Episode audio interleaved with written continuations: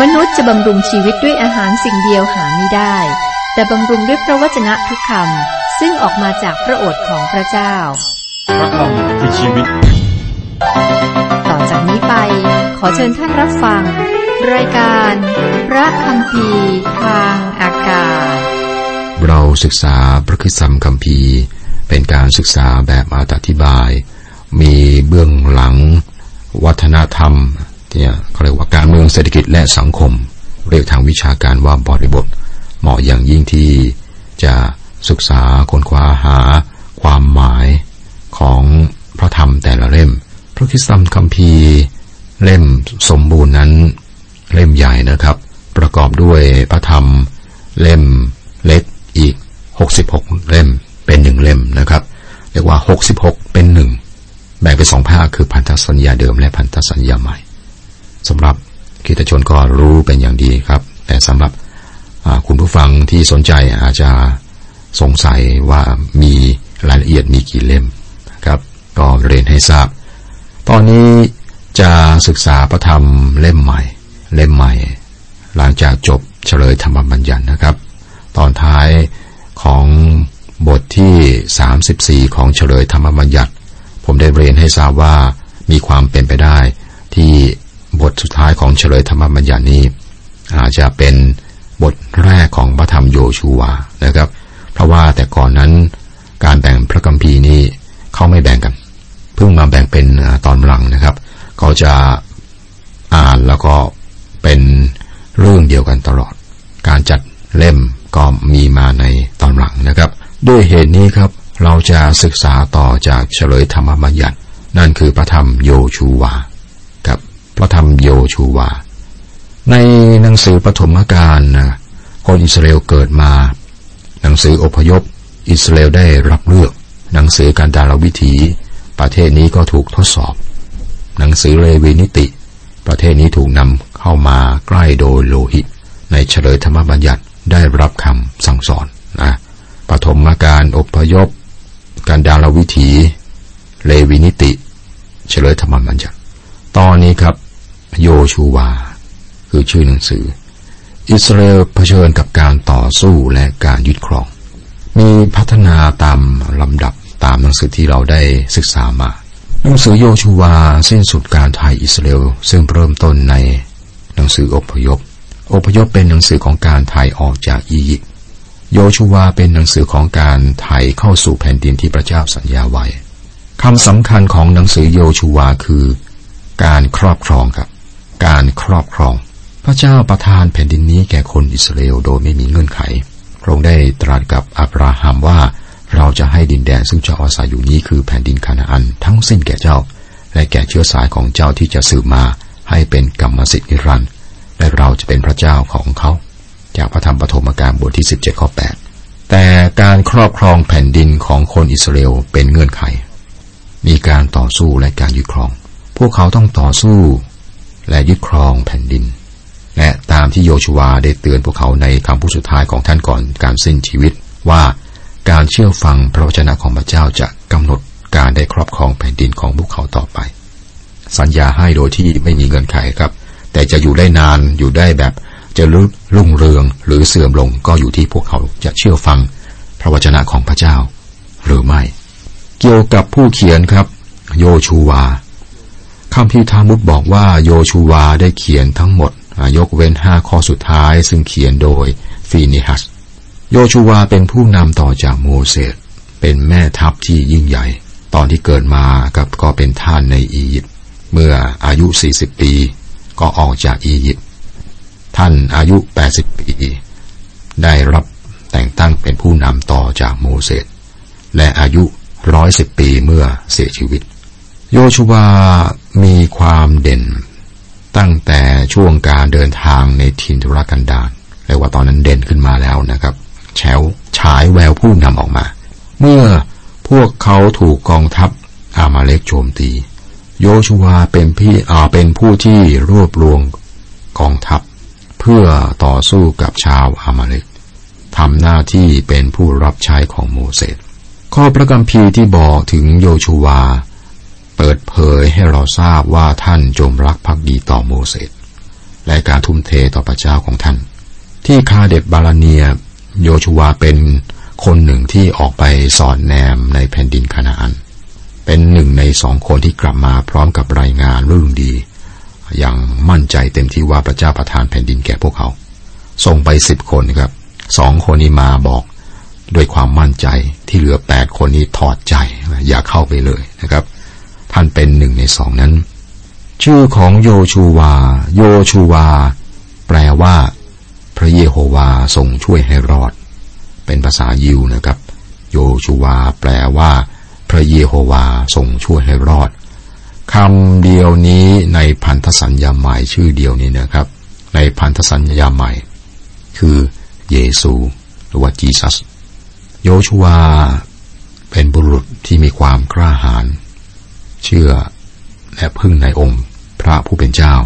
มีความเป็นผู้นำกระตือรือร้นและเที่ยงตรงท่านเป็นภาพขององค์พระคริสต์ในด้านชื่อและงานของท่านด้วยมีผู้บอกว่าโยชูวาแสดงให้เห็นว่าชายที่มีความสามารถธรรมดาอาจกลายเป็นผู้นำในคริสตจักรโยชูวาได้รับการทรงเรียกอย่างจากพระเจ้าแบบเรียบง่ายจากชายที่มีอายุมากกว่าซึ่งรู้จักพระเจ้าและก็รู้จักโยชูวาและรู้ว่าพระเจ้า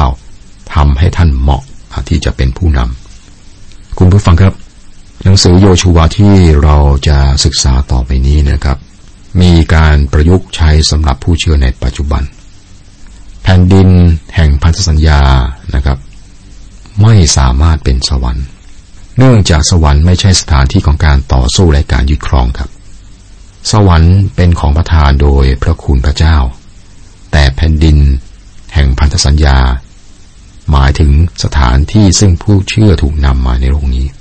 หนังสือโยชูวาคู่กับหนังสือเอเฟซัสในพันธสัญญาใหม่ซึ่งเราเห็นว่าผู้เชื่อได้รับพระพรฝ่ายวิญญาณนานาประการการครอบครองและได้รับสิ่งเหล่านี้ขึ้นอยู่กับการต่อสู้และการยึดครองเหมือนคำพูดที่ว่าเป็นสงครามชีวิต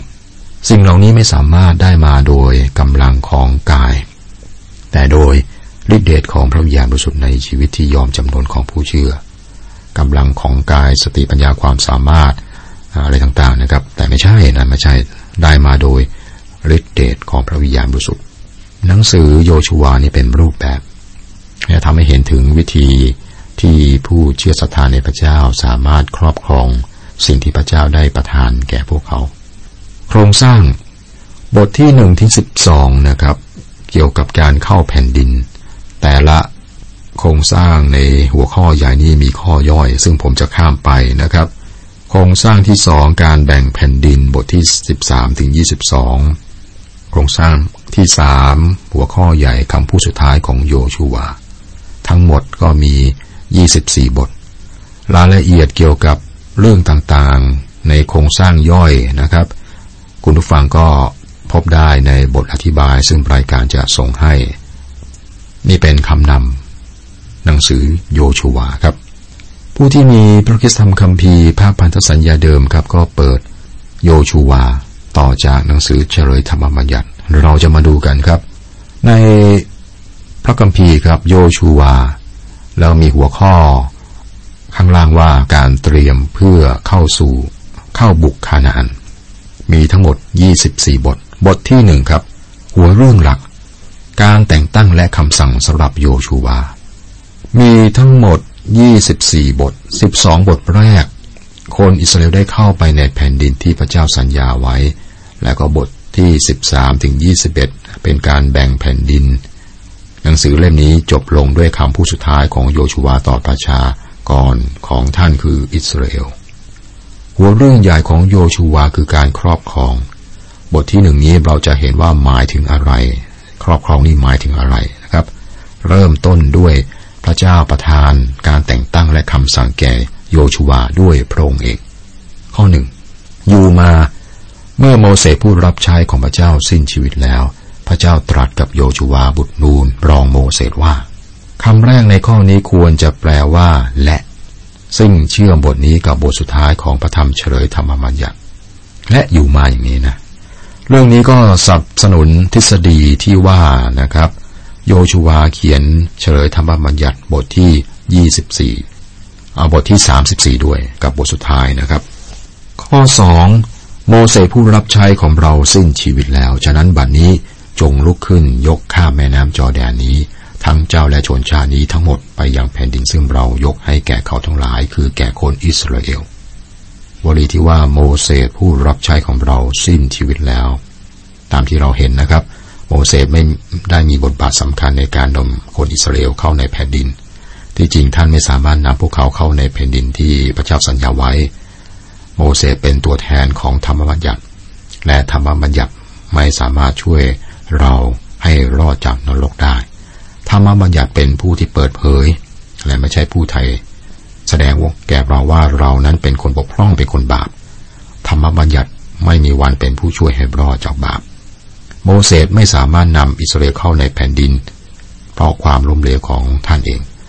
ปัญหาไม่ใช่อยู่ที่ธรรมบัญญัติแต่อยู่ที่โมเสสเช่นเดียวกับที่ปัญหาอยู่ที่เรานะครับธรรมบัญญัติเปิดเผยว่าคนเรานั้นเสื่อมจากพระสิริของพระเจ้าวลีที่ว่าโมเสสผู้รับใช้ของเราสิ้นชีวิตแล้วมีแต่พระเมสสิยาพระผู้ไถ่คือพระคริสต์ผู้ช่วยให้รอดเท่านั้นที่สามารถนำเราเข้าไปในที่แห่งพระพรที่พระเจ้ามีให้แก่เราข้อนี้บอกว่าพระเจ้าประทานแผ่นดินแก่คนอิสราเอลความเป็นเจ้าของคนอิสราเอลไม่มีเงื่อนไขนะครับพระองค์สัญญาแผ่นดินให้แก่อับราฮัมต้นตระกูลหรือว่าบรรพบุรุษของอิสราเอลและเชื้อสาย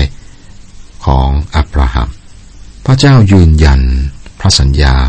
ครั้งแล้วครั้งเล่าในพระธรรมปฐมกาลในหนังสือเฉลยธรรมบัญญัติพระองค์ทำพันธสัญญาปาเลสไตน์กับคนอิสราเอลประทานแผ่นดินแก่พวกเขาเป็นทรัพย์สมบัตินิรันดร์ข้อ3ทุกๆตำบลถิ่นที่ฝ่าเท้าของเจ้าทั้งหลายจะเหยียบลงเราได้ยกให้แก่เจ้าทั้งหลายดังที่เราได้สัญญาไว้กับโมเสสพระเจ้าประทานแผ่นดินแก่ผู้อิสราเอลแผ่นดินเป็นของพวกเขาแต่การได้อยู่ในแผ่นดินนี้อยู่แบบเจริญรุ่งเรืองหรือว่าไม่ได้อยู่นะครับก็ขึ้นอยู่กับพวกอิสราเอลพระเจ้าสัญญาจะให้แผ่นดินการเข้าไปนี่เป็นหน้าที่ของเขาการไปยึดครองนี่เป็นหน้าที่ของเขานะครับแผ่นดินที่พวกเขาเดินไปก็จะเป็นของเขาเช่นเดียวกันนะครับในพันธสัญญาหมายพระธรรมเอเฟซัสบทที่1ข้อ3บอกว่าคริสตชนนั้นได้รับพระพรฝ่ายวิญญาณนานาประการในสวรรคสถานมีพระพรจากสวรรค์มากมายครับแต่น่าเสียดายคริสตชนจำนวนน้อยนะที่ได้สิทธิ์หรือใช้สิทธิ์ได้สิทธิ์แต่เขาจะใช้สิทธิ์หรือไม่นะครับมีจำนวนน้อยใช้สิทธิ์ในการรับพระพรฝ่ายวิญญาณทั้งที่เป็นของเขาอยู่แล้วเขาจะใช้หรือไม่ใช้นะครับมีจำนวนน้อยที่ใช้หลายปีก่อนครับมีคนอังกฤษคนหนึ่งซึ่งย้ายมาอยู่ที่สหรัฐอเมริกาไม่นานหลังจากที่มาถึงเขาก็หายตัวไปวันหนึ่งครับลุงของเขาในอังกฤษก็เสียชีวิตแล้วก็ทิ้งมรดกเป็นที่ดินราคาประมาณ$5 ล้านให้แก่เขาตำรวจพยายามหาเขาตามที่อยู่สุดท้ายในชิคาโกพวกเขาแน่ใจว่าคนนี้นี่เป็นคนจรจัดและคาดว่าจะพบตามโรงแรมราคาถูกกับตำรวจก็ค้นหาแต่ไม่พบครับต่อมาก็มีข่าวว่าเขาหนาวตายอยู่ตรงทางเข้าโรงแรมราคาถูกแห่งหนึ่งเขาไม่สามารถอยู่ในโรงแรมราคาถูกจ่ายค่าเช่าก็ไม่มีครับค่าเช่าเล็กน้อยคิดเป็นเงินไทยก็ไม่กี่10 บาทนะครับแม้ว่าตัวเขาเองนั้นเป็นทายาทของกองมรดก$5 ล้านแต่ว่าเขาไม่ได้รับสิ่งที่เป็นของเขาเขาไม่ได้ใช้สิทธิ์ในสิ่งที่เป็นของเขานะครับนี่เป็นตัวอย่างที่เกิดขึ้นเช่นเดียวกันครับ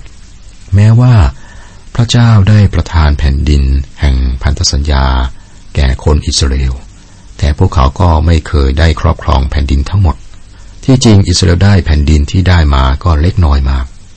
คริสเตียนหลายคนในปัจจุบันก็เช่นเดียวกันคือเหมือนคนอิสราเอลครับตรงที่เขาได้รับพระพรฝ่ายวิญญาณนานาประการเป็นสิทธิ์ของเขาอยู่แล้วครับแต่คริสเตียนนี่แห้งแล้งแล้วก็ตายฝ่ายจิตวิญญาณเปรียบเหมือนคนจรจากตรงประตูไม่สามารถเข้าไปพักในที่พักได้ไม่ได้ใช้สิทธิ์แห่งพระพรเหล่านั้น นี่ก็น่าเศร้านะครับในพระธรรมโยชูวาเนี่ยจะบอกเราว่าเราจะใช้สิทธิ์ของเราได้อย่างไรจะมีการต่อสู้เป็นสงครามชีวิตสำหรับคริสเตียนในพระธรรมเอเฟซัสบอกให้ทราบว่านะครับให้เราสวมยุทธภัณฑ์ของพระเจ้าเรามีศัตรูฝ่ายวิญญาณที่ต่อสู้เป็นอำนาจมืด